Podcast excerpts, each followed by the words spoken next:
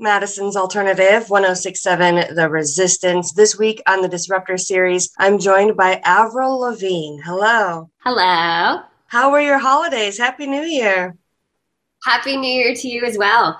Um, my holidays were great. I got to see my family, which I have not been able to see them very much due to the pandemic and because they're in a different country than I. So I got to travel to Canada and um, got some much needed quality time with them. And it was just kind of nice to get out of the city where it's like go, go, go all the time and just like lay back and relax and eat tons of junk food.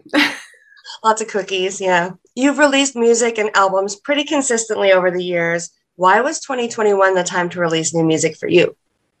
It just felt like it was the right time to release the music. And once like I started hitting my stride in the studio, it all kind of came together naturally. And I just like linked up with really cool people and worked with really cool people. And then once I finished the record, I knew it was time to put it out ASAP and it felt just like a really exciting time and I had extra time over the last last year to really work on my songwriting and write a lot of, of, of music because we weren't traveling because of the pandemic and I had like a previous tour that got canceled.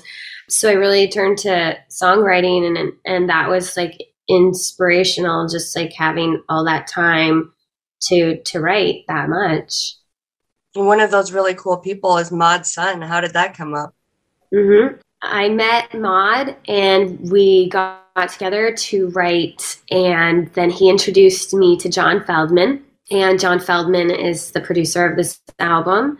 And I also worked with Travis Barker, and it was just a lot of hanging out and having fun and writing tons of songs. I wrote about 30 songs. Wow. And it was probably like the most fun I've made had making a record.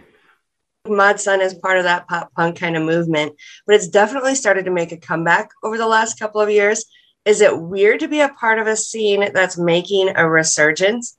I love it. And it's cool because like I hear from like some artists that I meet, they tell me how my music has like influenced them. Um, or it's been an integral part of their life. And, um, you know, music has definitely evolved and it's cyclical, and I've evolved musically. Um, but at the end of the day, music with an attitude is what we find ourselves relating to and what I love. And I'm seeing the scene like really come back to life and at the same time like a new generation um, discovering alternative music. But it's really cool. Do you hear yourself in it, or does it sound like a completely different entity to you?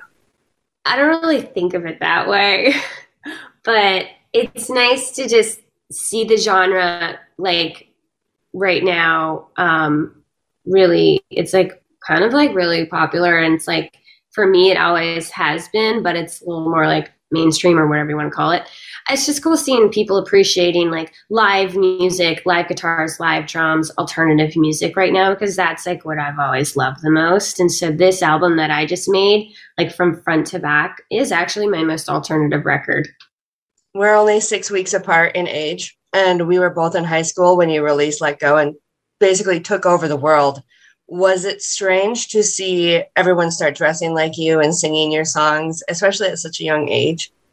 Yeah, it was really strange and like weird, but like a pleasant surprise and kind of like like shocking. Like I remember having like this moment of being in a venue, probably like my first show, and like peeking outside and seeing fans like lined up outside and they were dressed like me. And yeah, it was super weird, but like a good weird. And what's funny is that like my style, because I dressed like a tomboy and so casual and like baggy clothes, was like my parents didn't like that. And like when I started like doing photo shoots and stuff like that with my album cycle and magazines, they did, people didn't like that either. They wanted to like really dress me up, and and it was a constant battle for me. My fashion, it was just like no one ever liked what I was wearing. It wasn't good enough. It was just like I dressed like a tomboy. But then what's funny is like my style connected with my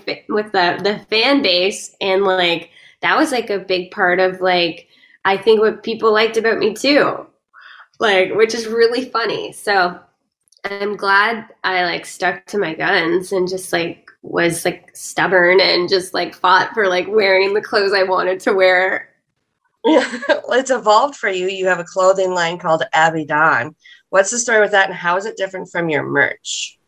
Yeah, I mean, okay, so I have Abby Dawn. That was my nickname growing up for my dad. And I was able to make a clothing line over the last decade or so. And um, I've had some fashion shows, and it's different from merch because merch is more like Avril, like me, music, and it's like usually like tour dates and single names and album titles and tour titles. And then Abby Dawn is like just more like rock, like I have fun with like rock and roll icons like skulls and safety pins and lightning bolts. And it's like kind of cute, like pop punk, rock and roll fashion, and just like fun different prints like Libra and leopard and stuff. And um, I'm currently working on revamping it right now, so I'm actually really excited about that. There's been a lot of buzz online about how you seem to never age is skincare and makeup something you would possibly delve into as well? Well, thank you. that would be like really dope for sure. That's something I'm interested in that I have been interested in for a while. So it would be cool for sure to like do makeup for skincare. It's nice because like when you've been doing music as long as I have, and like and then you have a fashion line like for me it's just like it goes with what i'm doing and i wear the clothes and i tie it into my music and then like if i had a makeup line it would be like literally like what i'm wearing and me so it's like it's cool to have other creative outlets that ultimately like stem from the music mm-hmm. and back to the music a new album you've talked about it's teased to come out in 2022 can you share any more info on what's to come and why you decided on travis barker's label well, like I was saying earlier, I feel like it's the most fun record I've made. I got to like work with all my friends in the scene and just like a bunch of cool people.